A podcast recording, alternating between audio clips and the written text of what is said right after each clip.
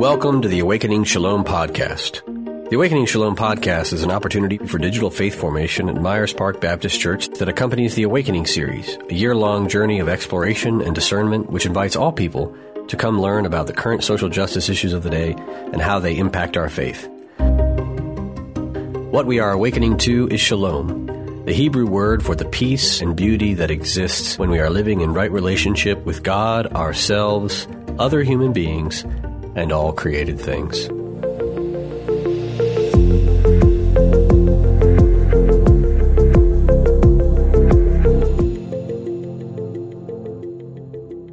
Welcome back to our Awakening Shalom podcast series, Hupomoné. And we are focusing on what it means to persevere in a pandemic. I am really excited to have the professor in with us today. Mm, yes. Uh, and and just to give a little context about the podcast series for those of you who are just joining us or having heard the first couple of episodes, um, we are really focusing on this Greek term that is used over and over again in the New Testament. Um, really, a lot by Paul, a lot by John of Patmos in the book of Revelation to John. And he is calling for the followers of Christ who are being persecuted under the oppressive regime of the Roman Empire to persevere in the midst of their trouble. We had a beautiful conversation with some of our rabbi rabbinical colleagues last week talking about what that word means and is it patience is it patient endurance is it an active word or is it a word that can lead to complacency. And so I'm excited mm-hmm. about this conversation today. I am here with the Reverend Dr. Benjamin Boswell. And Ben, why don't you introduce your friend? Oh, man, I'm so pumped and excited to have my good friend, Dr. Gerardo Martí on our podcast. Hi, Gerardo. Hey. We're glad to have you here. Um, Dr. Martí is a professor and chair of sociology at the prestigious Davidson University, right up the road from the church here. Davidson uh, College, Ben. Davidson College. I'm sorry. I'm sorry. I'm a university dedicated guy. liberal arts college. You know. Okay, dedicated. Yeah. thank you for thank you for that. Um, yeah, when I heard that their uh, admission rates were uh, harder than Duke, I started having mad respect for Davidson. So you know that was that was a few years ago now. So Davidson's been uh, really making a name for themselves, and um, Dr. Martí has, is the author of a number of books. He's uh, that I'll just mention a few: "Worship Across the Racial Divide" and um, "American Blind Spot," which I'm going to talk about in just a minute, which is, a new book, and then "The Glass Church" about Robert Schuller and the Crystal Cathedral, another uh, new book that he's got out, um, and writes on a number of different topics at the intersection of religion, race, and class, and also politics and uh, a number of other uh, sort of subfields that are related to those. And uh, Dr. Martí has been attending Myers Park Baptist Church for a little while and sometimes is able to drag his family with him, which we're so grateful for that as well. And um, uh, Gerardo's been on a couple of our pil- pilgrimages. He was on the Deep South pilgrimage. Uh, that we went on with Mayfield Memorial Missionary Baptist Church, and uh, was also uh, on our immigration pilgrimage to Stewart Detention Center in Lumpkin, Georgia. What a haul that was! Mm-hmm. Uh, what an interesting uh, travel trip that was, and and and has just been a, a good personal friend uh, and colleague of mine. And I've really gotten the chance to really enjoy getting a chance to get to know him. Um, Gerardo, would you talk a little bit more about some other uh, areas of your work that we, I might not have mentioned? Well, thank you. My wife and I have been so appreciative of the ministry of Myers Park Baptist, and we've gained so much. It's been so great. Uh, even amidst the challenges, you guys have really rose to that challenge and done admirable work even since then. In terms of my own work, I was very fortunate that um, at a young age, even in high school, I ran across some very interesting material that taught me about the world in a bigger way uh, understanding language, interpersonal relationships, the way to theorize interpersonal um, kind of connections, the definitions of the self. Uh, and over time, I got more interested in organizational dynamics. Then you can't escape the flows of history and how history and long contexts of history have shaped who we are. And so it became a point where when I was doing academic work, I felt like I was reading my, my own biography. I was really learning more about myself. And in doing so, I felt that everything was being answered. Uh, the ability to reflect on our own experience, the way to get out of our own familiar frames of understanding of things. Um, I've had a deep religious um, sort of a faith for a very long time. I had a radical conversion in middle middle school. I've never left that. Um, I have not always resonated with the context that I've been in, and I'm always been the person who asks a lot of questions. Um, but that um, has never made me question whether God is real or um, the power of Jesus or or things like that. So in in that sense, I feel like um, I've continued to resource my faith at the same time that I've tried to understand the relationship between religion and some of the most vital questions of our day. And so my work has focused more on congregations because congregations are a convenient place to be able to draw limits. Where do we stop um, who we talk to and what we're trying to figure out? But at the same time, congregations become mirrors for broader developments in society. And so congregations have been the place in which I've looked at social change social change as it relates to uh, racial injustice and oppression, social change as it relates to um, changing identities and sense of how I connect to um, the questions of faith today, um, the issues of the flow of capital and finance, um, and mm. the dangers uh, of of capital. So, um, so congregations is isn't really just about gee, you know. Um, are they growing or not? It's it's uh, it's a path to be able to understand bigger questions and then because of a growing international connection with um, relationships all over the globe and uh, aggressive reading and the kinds of uh, scholarly networks that I'm a part of, I mean, I'm learning something literally every day. So I'm so fortunate to be a part of um, of a, an arena of thought where I not only have something that I've been able to contribute, but I continue to learn and grow and change. And so my thoughts, you know, from 15 years ago may be a little different from what they are today, only because I continue to challenge myself, um, and that's been a real joy.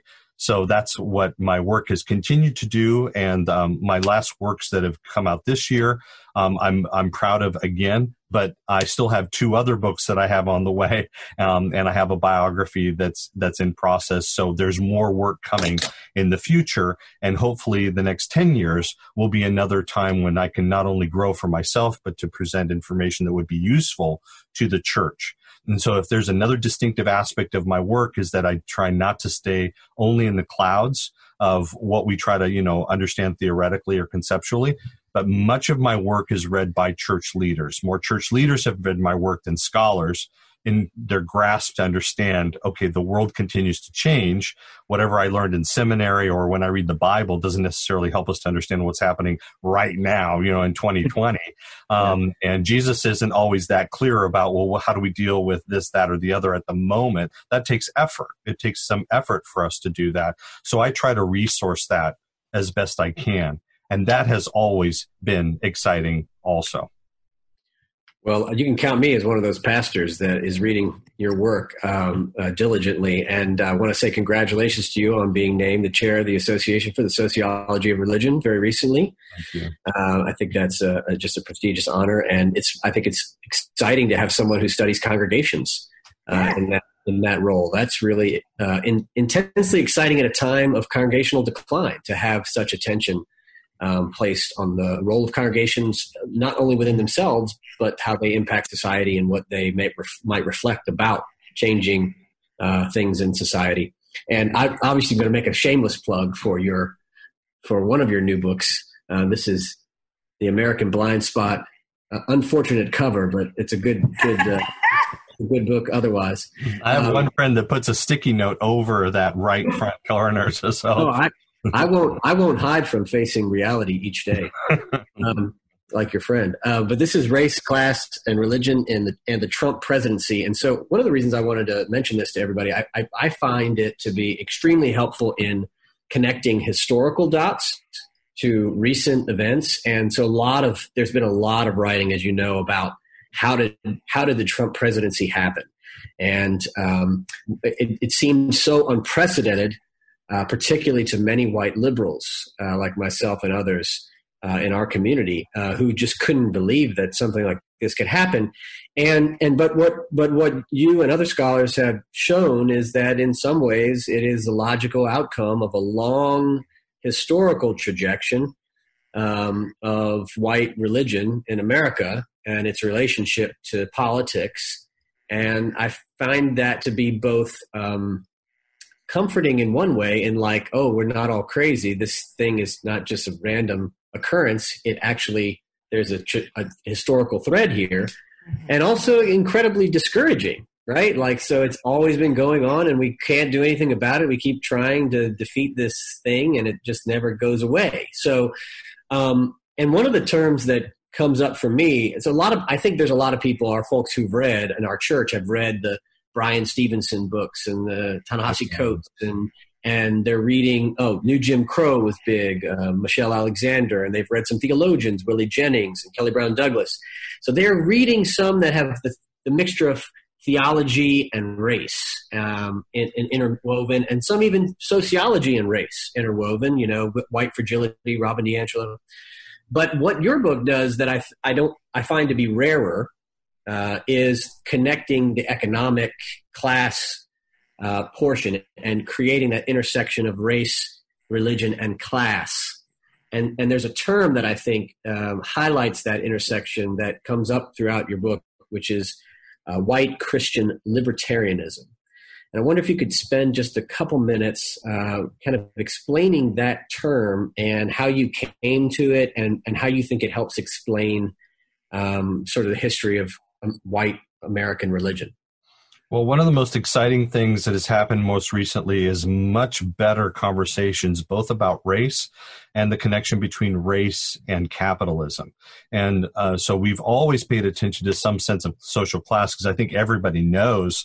You know, black people are poorer, and we we all know that there's this wealth gap, and that that wealth gap has expanded.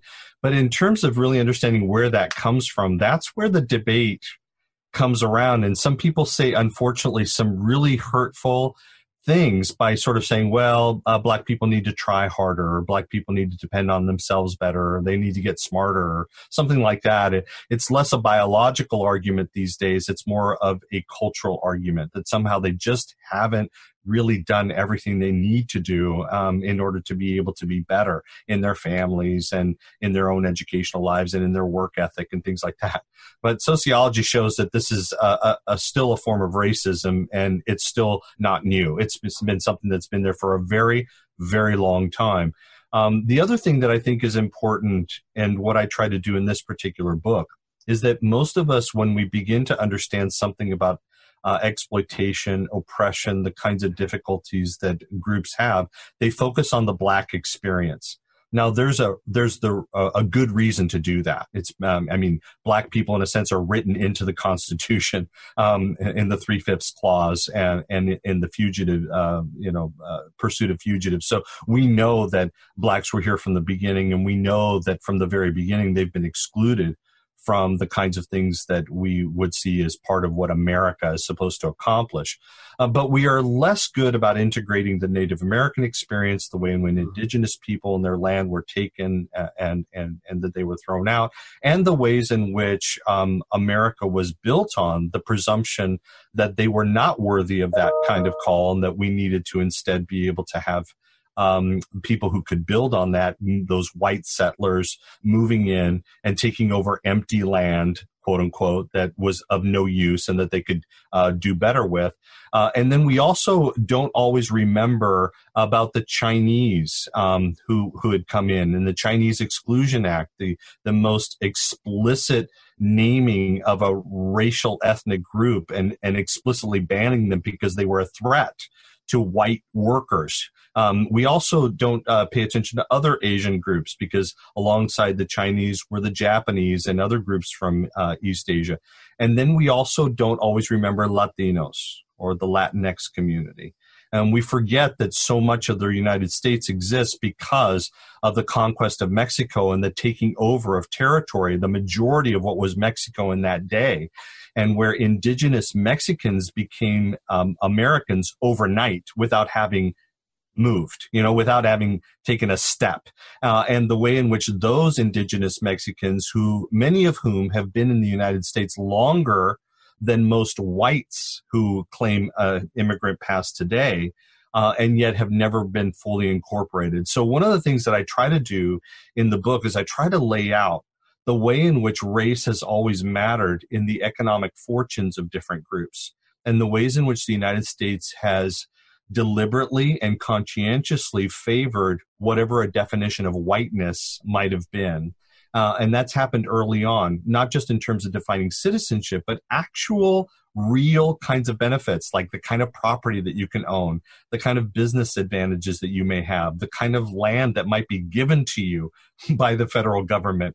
And so once we come to to understand the comprehensiveness of what whiteness meant for becoming a true American and the way it shaped immigration debates, so that the fundamental aspects of what we understand to be our immigration laws were really framed around questions of whiteness and leaving foreigners, non whites, out as dangerous, as bad for our economy, as making our country weaker, as as people who would threaten our way of life, that that has been around for a very, very long time.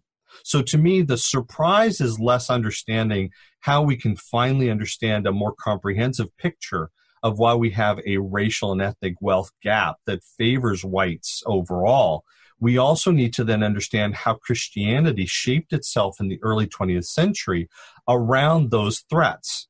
And that white Christianity also saw that that threat of immigrants, that threat of the foreigner, that threat of dangerous radicals became something that racialized Christianity in a distinctive way. And that the prosperity of America really meant the prosperity of white Christians. And that prosperity of white Christianity then further sacralized policies that really became much more explicit um, in the mid 20th century. And so while I could spend time tracing through step by step, most of us are aware that Ronald Reagan and the moral majority were super collided with each other and reinforced each other. And it wasn't just that Ronald Reagan is known as a cultural warrior who represented the moral majority kind of uh, cause in the name of certain moral issues, but there was a fundamental economic movement that was girding all of that. And that even the moral majority was a type of economic movement to try to get the federal government outside of their segregated academies, their segregated colleges and universities, because they wanted to make sure that they weren't taxed. They wanted to avoid what they started to call big government because they felt that the government not was infringing on their religious freedom to believe what they believe or have convictions, but they were trying to make sure that they were correcting for the racial um, discrimination that was active and ongoing at the time. So at the same time that there was a, an expansion of credit and a changing of banking policies, which is all consistent with libertarianism, Christianity came alongside. And so I think that uh, what we need to come to a better understanding of is the way in which Christianity and neoliberalism work mm. together into a type of Christian libertarianism. And we say white Christian libertarianism because although we have Christians of all colors, you know, of all ancestral backgrounds, it is a white Christians that abided by this, these white conservative Christians who found their way to be able to see how certain economic policies aligned conveniently with their sort of notion of how they understood the faith to be, and they would mobilize their networks, their churches, their their uh, the uh, para church kind of organizations, voter guides, to be able to amass a movement of people who would now align themselves with certain economic policies as well as certain things related to um, the uh, attempt to moralize the economy in a particular way and keep dangerous immigrants out. So that's a, that's yeah. a very long way of winning. No, that's great. Getting there uh, is is pretty important and hard to get to if you just don't have the history. If you don't know one of the things that that really helps, I think, to just kind of speed up to the present moment mm-hmm. um, is the the concept that you mentioned of. So, what are the theological ideas um, that are also maybe a part of American civil religion that have been so uh, impacted by white Christian libertarianism that they may have taken on a different shape than that original theological idea was intended? For instance, I think a lot about the concept of like Christian freedom mm-hmm. and American freedom and how those had blended together in a kind of quasi civil religion nationalism. But now we're almost hearing it more in terms of an economic concept. Freedom is like this freedom from restraint. Mm. Always is freedom from nobody can tell me what to do, and that, and also particularly when you start thinking about corporations being declared individuals. That's right. And you want to give corporations freedom from restraint as individuals, you know, um, this concept of freedom, then, which is a theological idea also, mm-hmm. um, really becomes, and I, I, think about this in terms of all kinds of things right now reopen, protesting, um, wearing masks, um, declaring that the church should reopen from a, I mean, what, and what time ever has, has the president ever spoken directly about congregations and what they ought to do? I mean, that, and, and, and the fact that one, out of one ear of a person, we could hear that as, radical freedom, and another person could hear that as radical oppression. Mm. Uh, how, how is this concept of freedom operating now? I mean, yeah. Well, well, in the immediate moment, it's very clear to me that there is an affinity between churches seeking to reopen and the quietness on the part of Republicans to not challenge that. And so there is, again, a sort of alignment or affinity uh, of being able to support the reopening of churches alongside um, what what they see as their own then support on the other side of being able to reopen the economy as a whole. And so the idea of being able to reopen the economy and not challenging the reopening of churches to me are a part of the same narrative. But to go further back, um, there are many ways that we can start this. I mean, some of us would go all the way back to the notions of imperialism. I mean, we're talking about Walter Raleigh, the, the freedom, or or the many people have heard about the um, uh, the discovery doctrine, you know, or or mm. uh, uh, those kinds of things, where somehow the idea of the freedom of being able to go into places and take them over and and see that as an expression uh, as an expression of of God's kingdom, you know, already being owned, is just being claimed in a sense.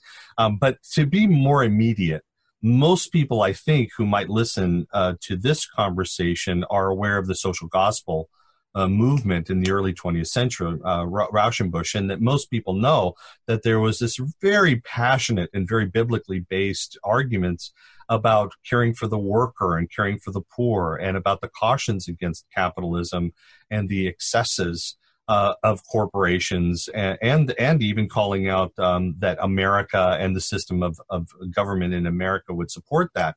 But see, the thing is, is that quickly became en- entangled with anti-communism. And anti-communism was the largest threat of that time. And that anti-communist threat loomed so large, it became such an existential um, feeling of how am I going to protect who we are. And communism was always thought to be anti God. So anti communism was anti-atheism, which became really anti-white Christian, uh, white Christianity. And so anything that seemed to smell or hint of communist or socialist imperatives was immediately deemed to be unchristian. And that narrative grew. Now, part of the reason that it grew is not just because conservative Christians had already been building this understanding for quite a while. And Moody was a big part of that, by the way, Dwight mm-hmm. Moody. so you can go back for quite a while and really understand and see that this shoe salesman already had an affinity for Christian uh, businessmen and wanted to, to build Christian businessmen and, and, see how that works. And, and some other work has tied uh, Christian fundamentalism to that business mentality. But it is important to know that in the early 20th century, there was a distinctive rallying and resourcing of a new type of theology that would be explicitly pro capitalist, that it would be friendly to capitalism. Uh, and there were a, a, network of clergy that partnered with people like Howard Pew and, and um, some other big names that they would be able to fund on the part of, of wealthy Christian businessmen who were now coming into great wealth and that they would then support those ministries and those messages that would be most aligned with a friendliness to the white Christian corporation, if you will. And so that that white Christian corporation would give permission for a person to be a capitalist and a Christian too. So when you get um, a little bit further, um, uh, although Robert H. Schuller is not the only one, but Robert H. Schuller in the Ministry that developed from a drive-in theater all the way to the Crystal Cathedral was one of the most explicit in saying, of course, you can be a good Christian and a good capitalist.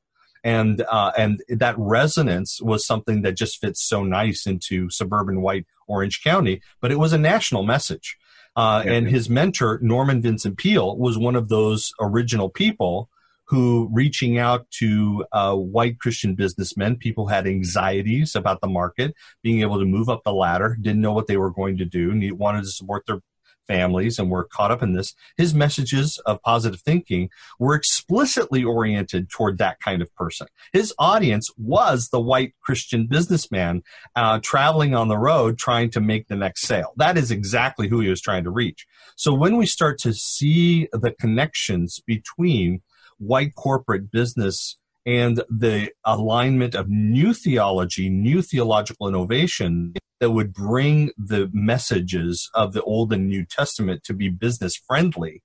That I think helps to account for why we get to a point today when we see the reopening of the economy and the freedom associated with economic activity to in commerce, in entrepreneurialism, as well as buying, uh, buying and selling kind of stuff that that would be now a part of what it means to be a good Christian uh, and, yeah, and a good American.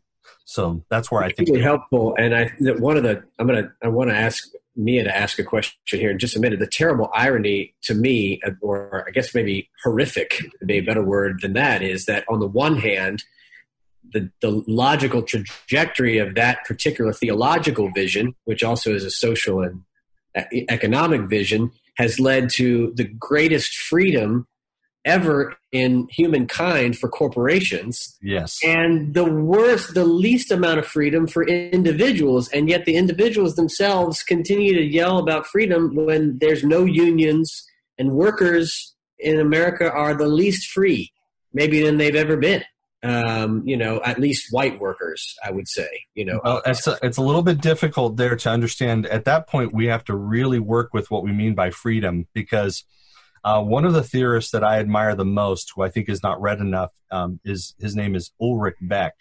And I won't go through all of Ulrich Beck for you, but he wrote a wonderful, wonderful set of of, um, of writings on individualization.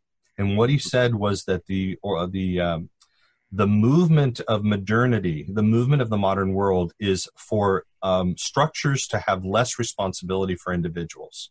Mm. that structures no longer overall um, encompass individuals. We now have to go between many different structures. And because we are working between so many structures, no single structure um, watches over us. No single structure determines our identity or actions, and that leaves each of us alone to construct a biography, to construct a narrative, to construct a continuity, and to constantly navigate between all of these things. And it becomes so difficult because there are different moral imperatives depending on which structure you engage. So there's right. no doubt that to the extent that which all of us are involved in a capitalist structure, all of us are involved in some ways wanting to make sure that the economy reopens because our livelihoods are dependent on a lot of these things. But then we're sort of going, but wait, you know, and, and engaging with what these other logics might tell us, and we don't really know what to do. Which is why I think the church today still has a vital role.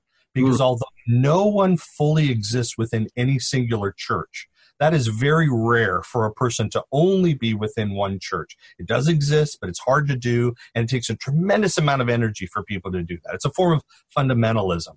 But, but for those who are a part of a church, the church has the capacity of helping people to morally navigate the demands that they have between so many different structures and still be faithful to God's call. So that's exactly what I think the work of discipleship is today. It's less about getting more volunteers in your church to mm. Sunday school or usher. It is more about how are you equipping them to be able to live in a world that's very difficult to navigate and and be able to do that in a way uh, that would help us to um, be consistent with what God might want of us.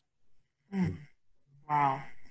That's interesting, um, Gerardo. I've been thinking a lot while you've been talking about um, and Ben just brought it up about poor white folk. We've been talking a lot about when you were when you were breaking off uh, sort of uh, you talked earlier about the focus being on black and not on indigenous or latinx or some of the other marginalized groups. Um, i'm curious about your thoughts about poor white folk and their faith communities essentially because those freedoms those fake freedoms that don't really that don't really exist a lot of them are still thinking or at least vocalizing that that's what they're fighting for, even though they are some of the most margin economically marginalized people in this country.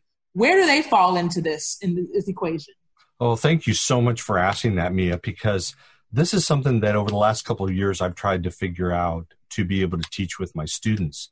And the most helpful um, movement that I've had is actually from the Marxists. Now, I know a lot of people don't like Marxists and think that they're dangerous, but the Marxists have been the ones who have been, for the longest time, thought the most about how capitalism works. And what the um, what the newest uh, thinking about this um, has to say, which really dates from Cedric Robinson, but moving forward, Cedric Robinson being uh, a, a, wonderful writer who actually argued against what Marxism had been arguing for a long time. Cedric Robinson said we were not paying attention to um, black people when we talk about capitalism. And so the way he talked about it is this, and this is the way it makes sense to me.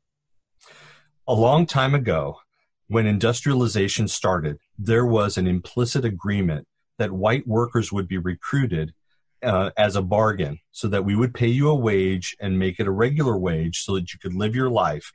We all know that exploitation is happening. We all know that a worker is not earning as much as they could if they did it on their own. So the capitalist is shaving off the top, sometimes a lot off the top, in order to provide this person security for a job. But what is also neglected is that we are going to favor white workers over other workers. And so, uh, an intriguing quote is um, Behind Manchester lies Mississippi. And what is meant by that is that in Manchester, where industrialization started, wage work among whites, even though they were exploited, was regular and there, there were jobs to be had. But in Mississippi, there was slavery. And so instead of exploitation of labor, we call that expropriation. We take we say that's labor that's just taken and we don't even we don't even try to compensate it. And so uncompensated labor provides the raw materials for segments of the economy where white workers work with that and process it into consumable goods. And if you trace that forward, what you have is over the period of the 20th century, that agreement has broken down because the extent of exploitation has only increased so that the white worker who had who had hoped to have a fairly high wage over time by working faithfully in a corporation has now been subverted. Mm. Benefits have been taken away. The steady increase of wages never came through. And as it went down, while the previous promise was really to white male workers so that they could have their uh, wife at home and their kids so that the wife managed the household, while the the man managed the work okay the wife now started to work because now you need two incomes in order to try to sustain this lifestyle well that we've come nearly to the end to where yeah. even if you have two incomes in a household and not even near the semblance of having you know kids and dinner at home and a weekend of rest that that that's not really there any longer that that happens um, in, in a sense where there's the protection of keeping black people out is not enough. So that the manner of exploitation is now so great that the one reading of this is that white workers are still trying to have corporations live up to an ideal negotiation that happened over a century ago. Mm. One that Ooh. does not one that does not include people of color. Mm. Because it never included people of color. And once those little threads started to come together, I felt like now I was reading the front page and reading history. Now I was going like, wow, this is so consistent. And so what you have is the agitation of white workers buttressed often by a religious orientation that also aligned itself with this economic system yes. who are still trying to make it work and they're putting excessive trust in corporations and those who manage large assets to bring back things like manufacturing. Mm. When we all know that that's actually not going to occur. Because the same reasons that led to the exploitation is what led to the outsourcing. It led to the obliteration of um, middle management. You know, it led to the decline of white collar work, you know? So we've really come to a point where um, corporations are still trying to figure out how can we expand the level of exploitation that we have and that's often through things like taking out more loans you know having you know indebting yourself even greater all those kinds of things. Um, but the playbook to me is exactly the same. It's never had compassionate for people of color and for those outside of the system. And for those who are within the system the agreement has become more and more disfavorable you know that the level of exploitation has grown so greatly uh, that the agitation has only grown so I think that's one way of understanding the hope that was placed in an entrepreneur, a wealthy entrepreneur, Donald Trump, and um, and other kind of rhetoric that plays on trying to accentuate the economy, or if we lower taxes, corporations are going to give higher wages. And it's unfortunate that history has always shown and continues to show that that does not happen. So it's more of the same happening now. Wow. Man, you, they think we we think he's that makes so much sense when you go back to like his book and you think, oh, he's going to get us the deal we've always thought we had. He's the deal guy, and so we're going to just get him to get us that deal that we we're supposed to have an industrial revolution. Right. The book we all should read is a wonderful book called Welfare for the Wealthy. It's not the only book, but it's a wonderful book that I write about in my own. I summarize some of the key aspects of it. But it, it sort of says, look, there's going to be costs associated with doing government no matter what, okay? But the libertarian argument has always been that we need to make decisions that would accentuate credit, that would accentuate assets, that would accentuate um, you know, the ability for businesses to grow. But that's essentially the libertarian government uh, the, the, libertarian argument for government. and so, in do, in doing so, that means that the government should reduce things that they could income that they could actually get, income that they could actually accrue. Uh, in favor of, of, of saying, okay, we're not going to go ahead and get that income so that the business can grow. So anytime you hear about a city that's trying to attract business and they give them tax incentives of different sorts, that's actually income that the city has decided we're not going to collect in the hope of growing this business, right? And that, that comes to millions and millions of dollars in cities uh, and they compete with each other aggressively. Hey, look, we will collect less income. We, we will willingly collect less and less than these other folks in order to help you. Okay. But the argument, that's a cost. Okay. The economists say that is a cost. So when we then distinguish between the cost of Republican um, initiatives of policy, which is the lack of, of getting income that you could legitimately get, versus the direct cost of things like um, food for poor children or housing subsidies or things Education, like that. Exactly. The, this book, Welfare for the Wealthy, has done the work, calculated the numbers, and the clear conclusion is the cost of Republican initiatives to not get the income that they legitimately get is far greater than the direct costs governments would have had if they would have gone ahead and pursued those things that would have helped people a, as a whole.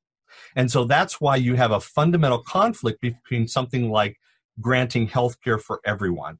Health care mm. for everyone would be a direct cost from the government that would help every American.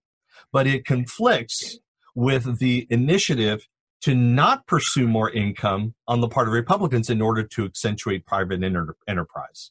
And as we know, even though the argument is that private enterprise will help us all because it's supposed to like lift all boats or something like that, or old Reagan trickle down economy, we know that that actually doesn't happen. We have those numbers. This is not controversial. That's the thing. If you have empirical data, it's not controversial. And so once we understand that, then that was has always helped me to understand why is it that our pension systems are failing? Pension systems are being converted into 401ks, privatizing them, again trying to put more in the hands of of uh, private individuals and private corporations, because that's what 401ks do, right? They put money yeah. directly in the hands of, of corporations.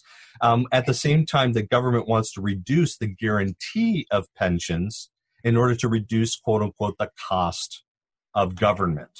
And well, so that, I just, yeah, I just heard today a very, a, a, a, like very specific example of that related to education. So this the big care package that came out uh, was to try to t- some of it t- was to take care of school districts, which a lot of them are going bankrupt. These are public mm-hmm. school districts that are go- getting ready to go belly up, and and and so there was some money allocated for that. But the the directive that came down from Betsy DeVos was that it should be it should be used for private schools. That's right. That's right. And, exactly. And, and be pushed. And, and, and in the original write up, though, from Congress that it was approved, it, it said that it should go to private schools only for poor and low income students that private schools were actually had actually had, but not that's not what the directive from DeVos said. Mm-hmm. Her directive said, no, no, no, it should go to all private school students. That's right. All private schools and not just for their low income students. And so what you see happening there is the privatization of, of the crisis that's right. You know, use of the crisis as a moment to further private, privatize American education system. That's right. And further disadvantage the public schools. Exactly, which is always said to be cheaper than public schools, but the cost is different. It's a different kind of cost that's being so. Also, we know that private schools don't reach out in the same way. They don't have the same level of responsibility to educate all of our children.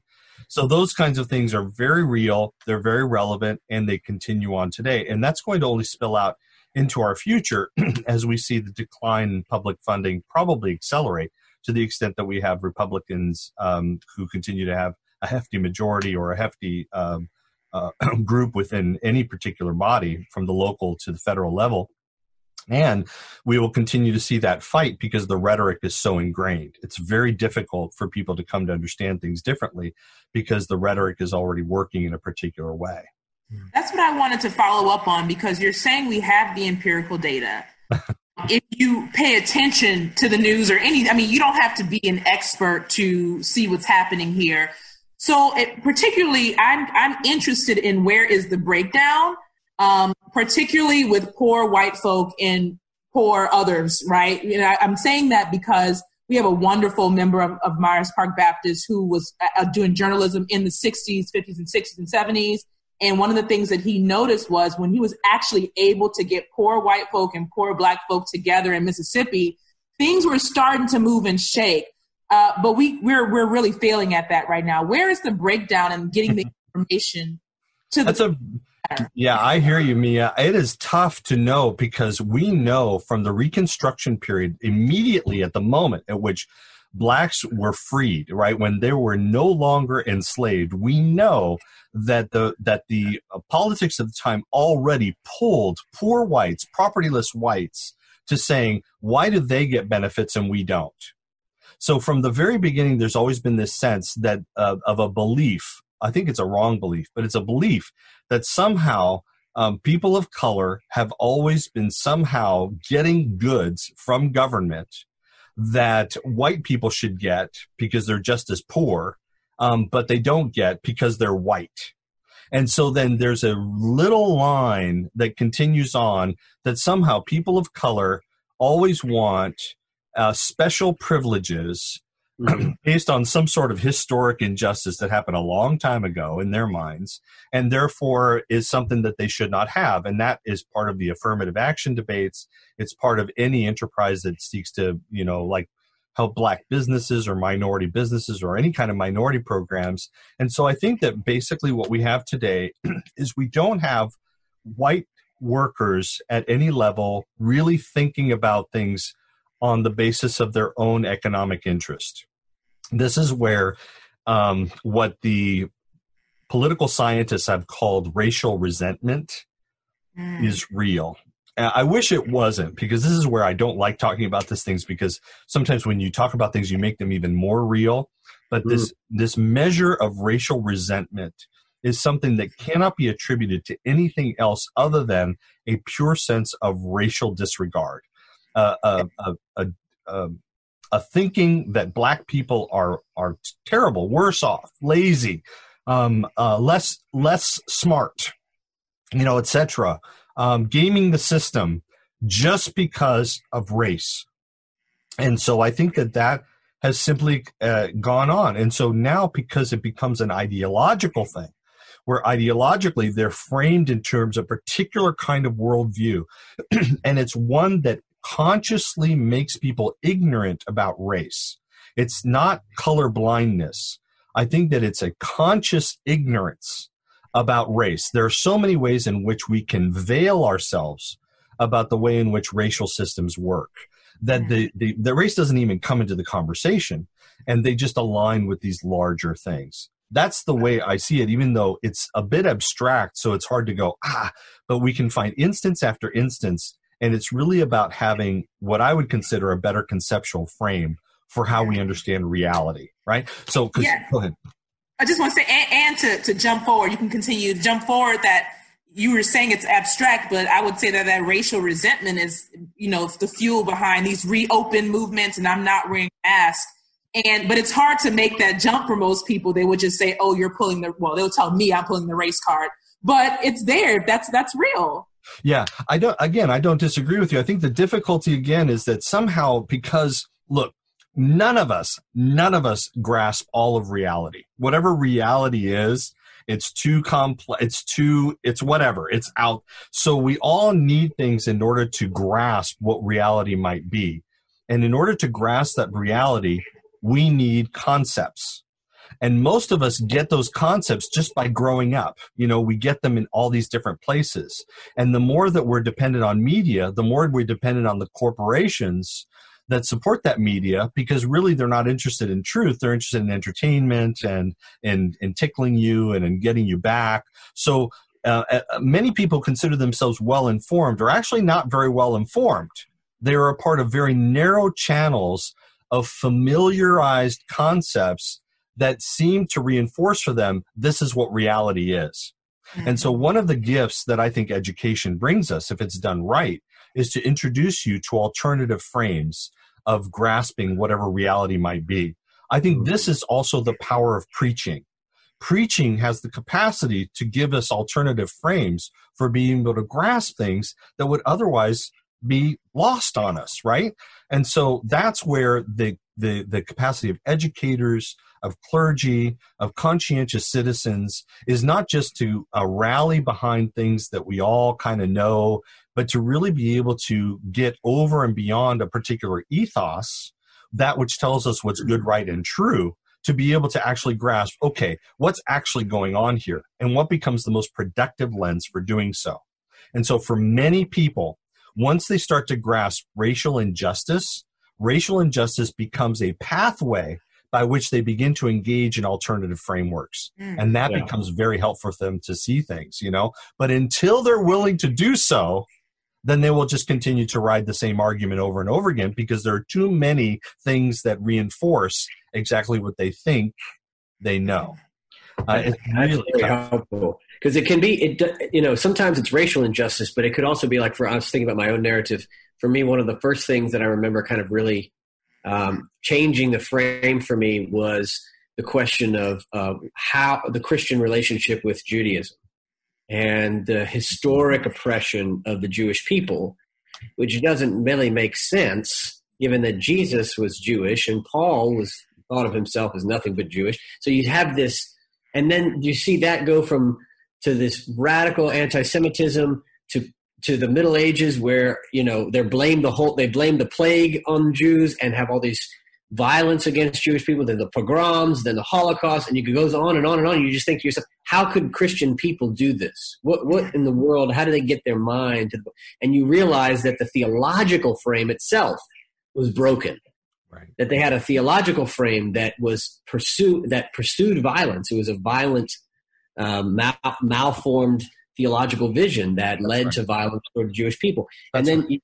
if you could attach that to also sort of an anti-black theological lens or colonialist theological lens or imperialist theological, you start to make sense of all these and, and things like the const- good ideas and words that are positive like freedom and personal responsibility and salvation and these you know these things family these things that seem good they yeah they're generally good as ideas um, and you see how they begin to be marshaled uh, to maintain the status quo in an oppressive context right and, it's, and it's, i would i would add yeah. that because because social change is constant that's why we can't read a theology from any particular period and somehow say okay they got it right yeah. and then just just adopt that and so whether it's um, Thomas or Aquinas or yeah. um, I've read quite a bit of systematic theology, but they have, there are some long books, you know, several volumes that you could read on any particular one written in 18 something, you know.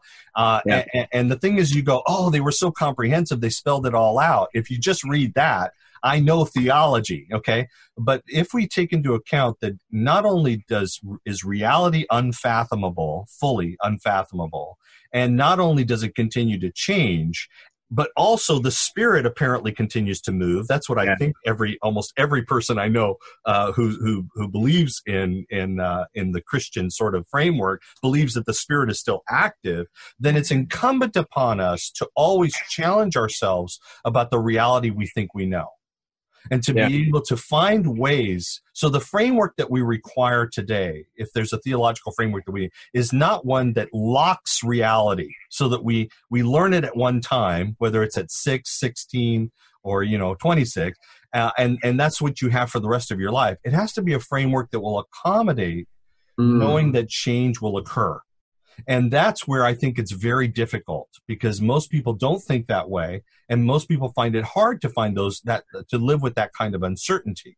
But to yeah. me, that's the creativity that's required on the part of our spiritual leaders is to provide. And you used to call that uh, progressive revelation, which is uh, it was, it's it's not always a perfect concept, but um, it, it is an important concept in the history of Myers Park Baptist Church. In that the first pastor, George Heaton, was talking about progressive revelation in the 40s when the church was formed, hmm. and it became part of the bedrock of sort of the the the creed. Well, now we don't have creeds, but the covenants and the ideas and the go, yes.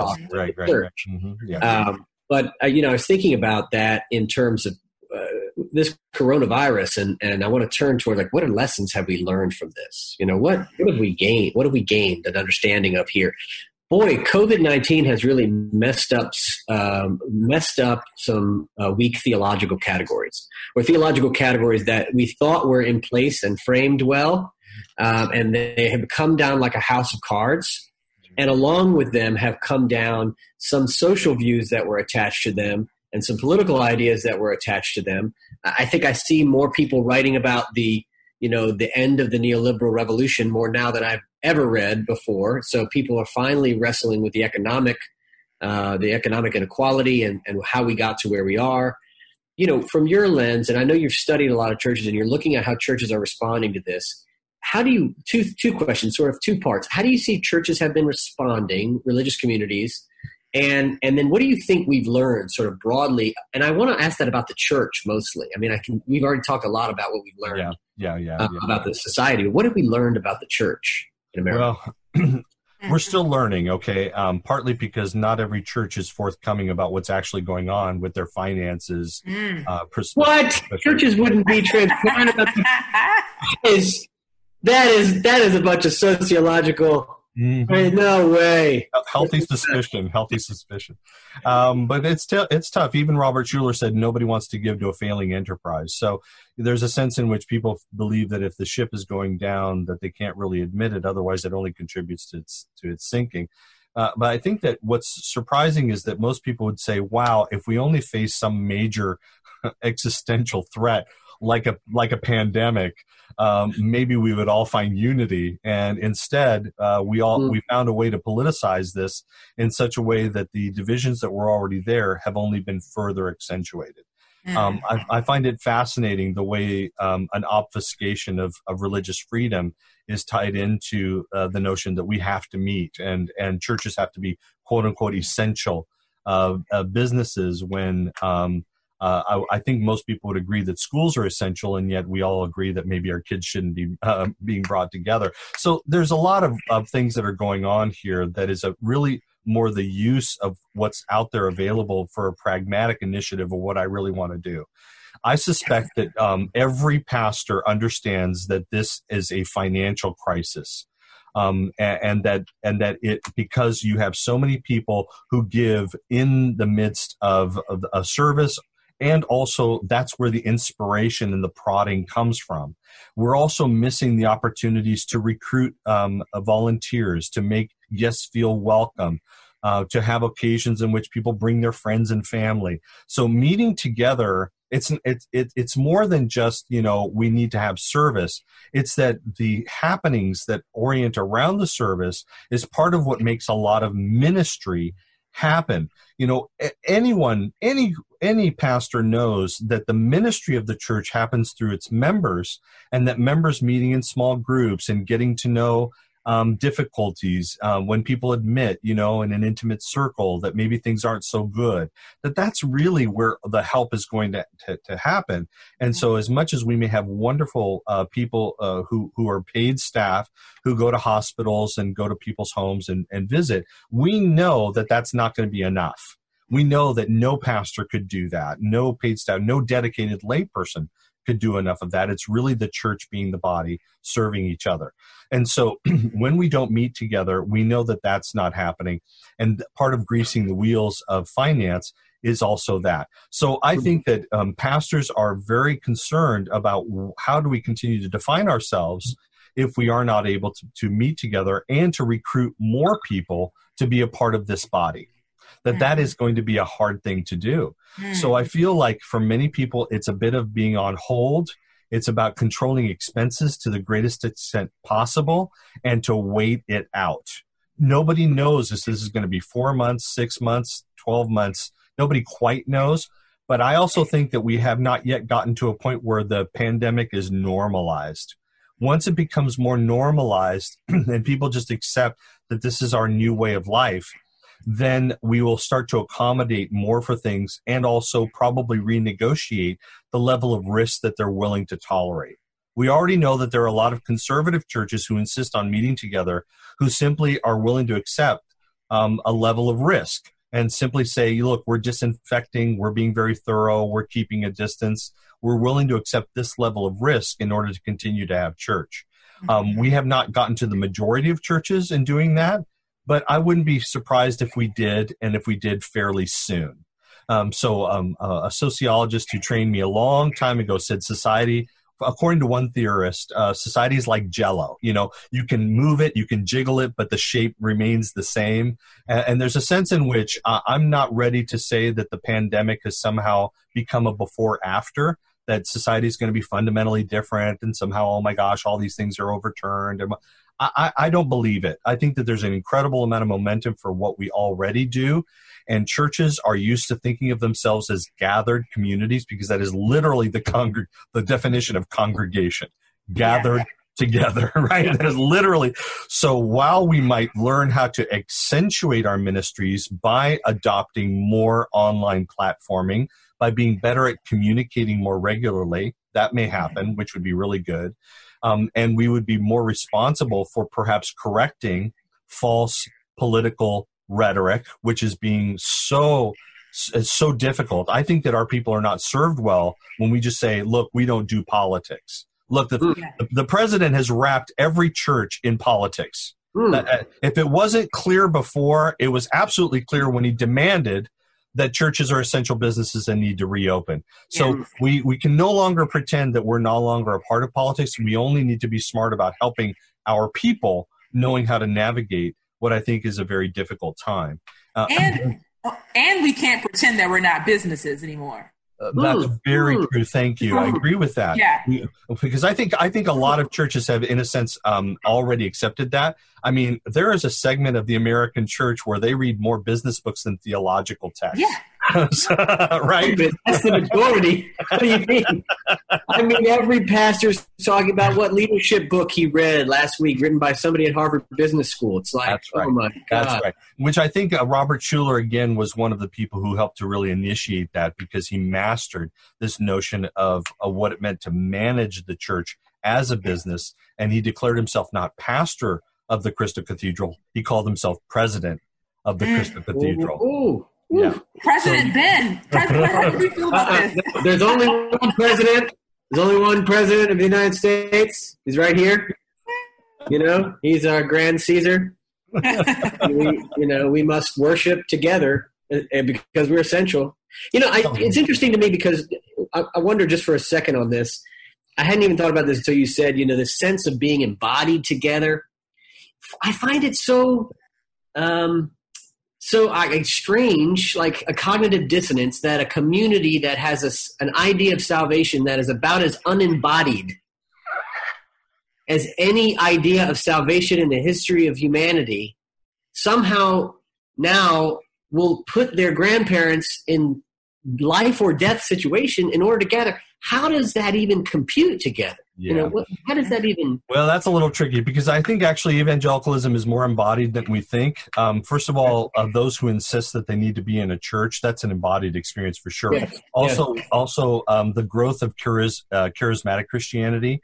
Um, implicitness of of needing to have a very um, immersive kind of worship experience, raising hands, loud music, feeling the bass in your chest, um, those kinds of things I think are are quite embodied uh, in many ways that I think is we don't always recognize. Uh, I also think that there is a type of embodiment in prosperity theology, whether it's whether people recognize it as not in their in their teaching in their messages, but when they implicitly say, "Look, the uh, economic system of America is good, and you just need uh, to learn how to navigate it better. You, you need to get out there. You need to learn how to. You're you materialist, right? Yeah, yeah. You need to know how to put your material, your resume together. You need to know how to get. So there are churches that really help people to you know do that kind of face work because it is about public presentation and being able to know how to navigate uh, the neoliberal economy, if you will, uh, today.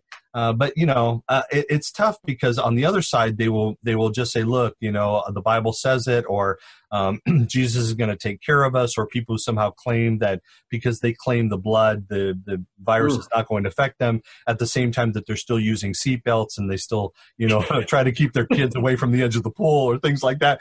You know, we don't. Mia has been going after that theology for quite some yeah. time. Right. It's inconsistent, right? So I think that there, we have so many abstractions that we have available to us within Christianity. People pull that lever.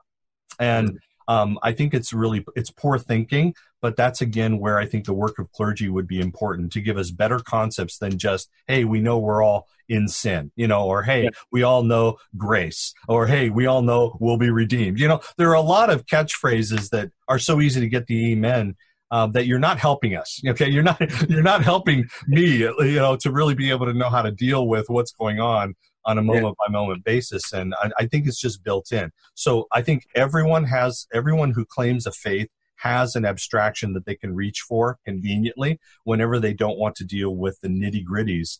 Uh, that's just too hard to think about. You know, too much. Yeah, boy, now you're preaching. Good, good night.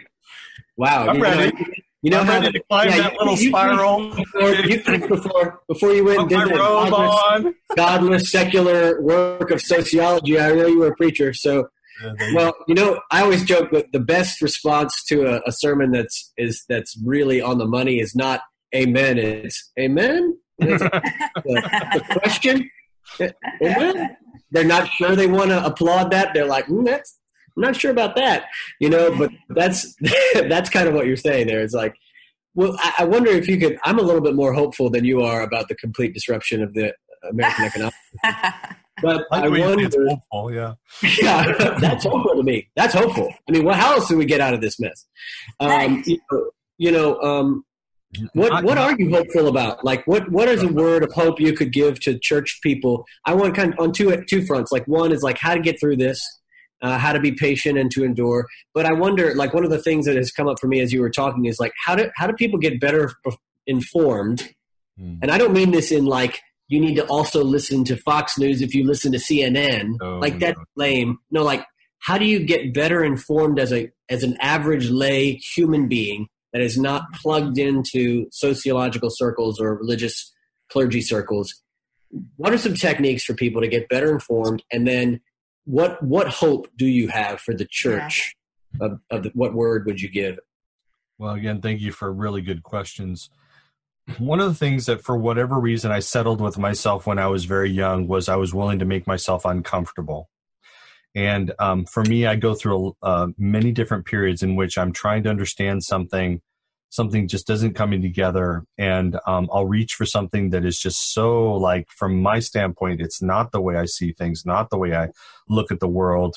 And i think that um, first people have to really be willing to take whatever discomfort they already have and instead of pulling on the familiar be willing to make themselves even more uncomfortable in order for the for the risk of shaping a new paradigm that might help them in their identity in their faith especially and in their understanding of the world more effectively secondly I, I really think that people need to pull on history more meaning that we we need to be willing to read and immerse ourselves in a period of time and in dynamics that are different from our immediacy in order to get perspective on today. a lot of sociologists don't do this necessarily because we're so busy just trying to get good data on what's happening now. Um, but I have invested a lot of time over the years and even more by uh, particularly the American religious historians who have been able to look back 50 years, 150 years, you know, uh, 250 years, and be able to see the shaping of early America, um, the nature of um, slaveholders and slave breeders, and how they still saw themselves as faithful Christians. Um, churches that saw themselves as neutral during the Civil War. Uh, I read a wonderful book exactly about that. about the rise of the Gilded Age and what was it that churches were doing uh, various churches at various different times. Uh, some who established mission outposts, some who simply uh, rode the wave of the Gilded Age and and uh, and became wealthy themselves. Uh, you know, uh, th- those who responded in, in contrary ways, you know, a, a, deeper look at the abolitionists, which were a minority movement, not a majority movement. So many Christians say, hey, Christianity was a part of freeing the slaves. Sorry, uh, that was not the majority of Christians at the time, you know, and really, really reading about the minority of people who were th- literally thrown out of, you know, from second floors, bodily thrown out of churches for the kinds of ideas that they were promoting, the way in which women were trying to assert their rights just to speak um, and being denied to do so because they were advocating for causes that were perceived to be just so wrong at the time. You know, uh, all the way up to uh, the most current um, uh, edges of being able to understand the shaping of the religious right. What is it that sh- that really determines why abortion matters or not? Um, uh, and the immigration question, so confusing, so much bad information. But why is it that immigration is really now more part of managing uh, a criminalized enterprise. The belief that immigrants are criminals and therefore we put them in detention centers and essentially prisons, and how the prison system intertwines with the immigration system in really intriguing and important ways. You know, there there are just resources that are available. So if we can tie ourselves into a deeper notion of history, what does it mean when we say we're a nation of immigrants? It doesn't mean what most people think.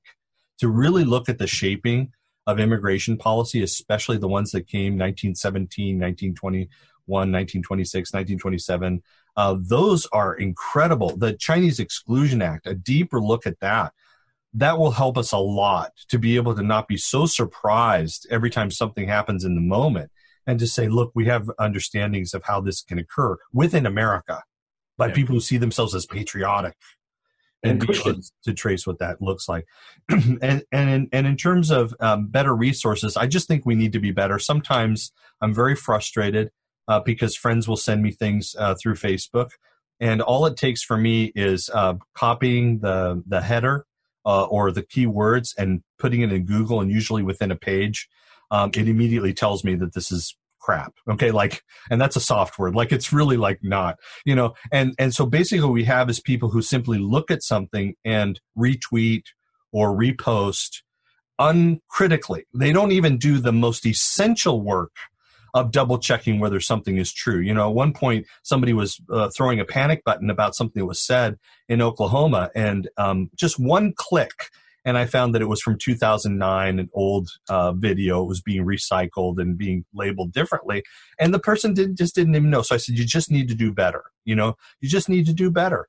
Uh, so I don't think that it's impossible. I think it's just that we're lazy, really. I mean, yeah. it's you know, it doesn't take a PhD to figure out if yeah. something is is not right, and then you can be a little bit smarter about evaluating the sources of information uh, that you get and their relative accuracy um, uh, and and then if you have time to read more about advertising, marketing, propaganda, you would be surprised to quickly see how often those very same techniques are used over and over and over again. Again, this is not new information. This is stuff that's been around for a very long time. But if you can understand the tools by which rhetoric is and imagery and symbolism is used in order to get you riled up and to get you siding with a particular side, I think that that is a type of prophylactic. You know, it's a type of protection that you can give yourself in being able to move forward. In terms of where I mean, wait, I just want to pause. That's a really good way to give people a chance to persevere.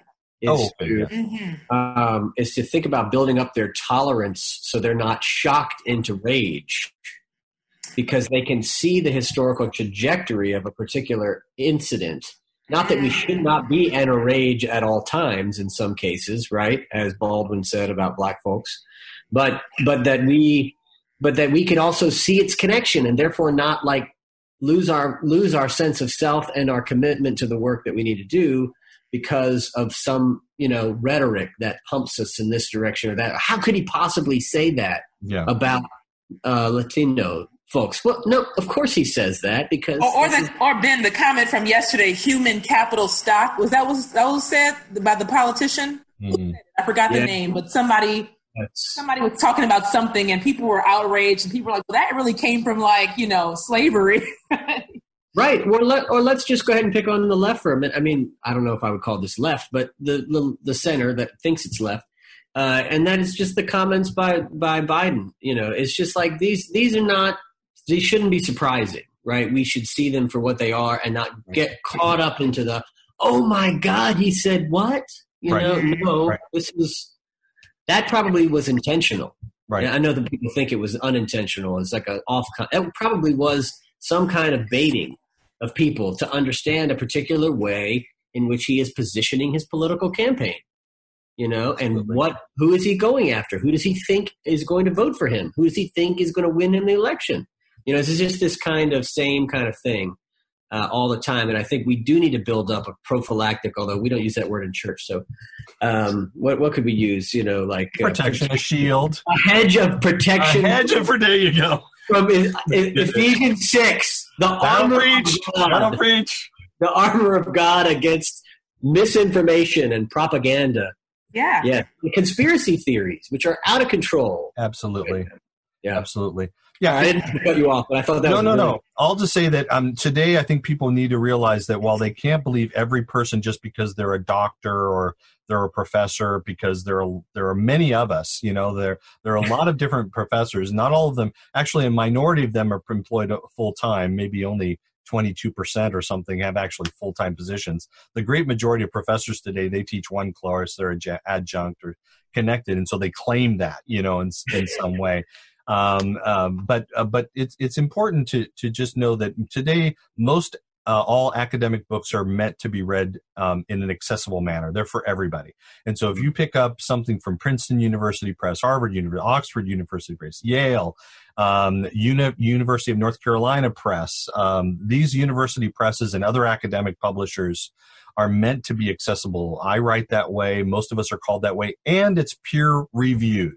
There are other people who've had to go through the discipline of working things through to say whether this makes sense, holds together, um, ha- is reliable, as well as going through the editorial boards of these presses themselves.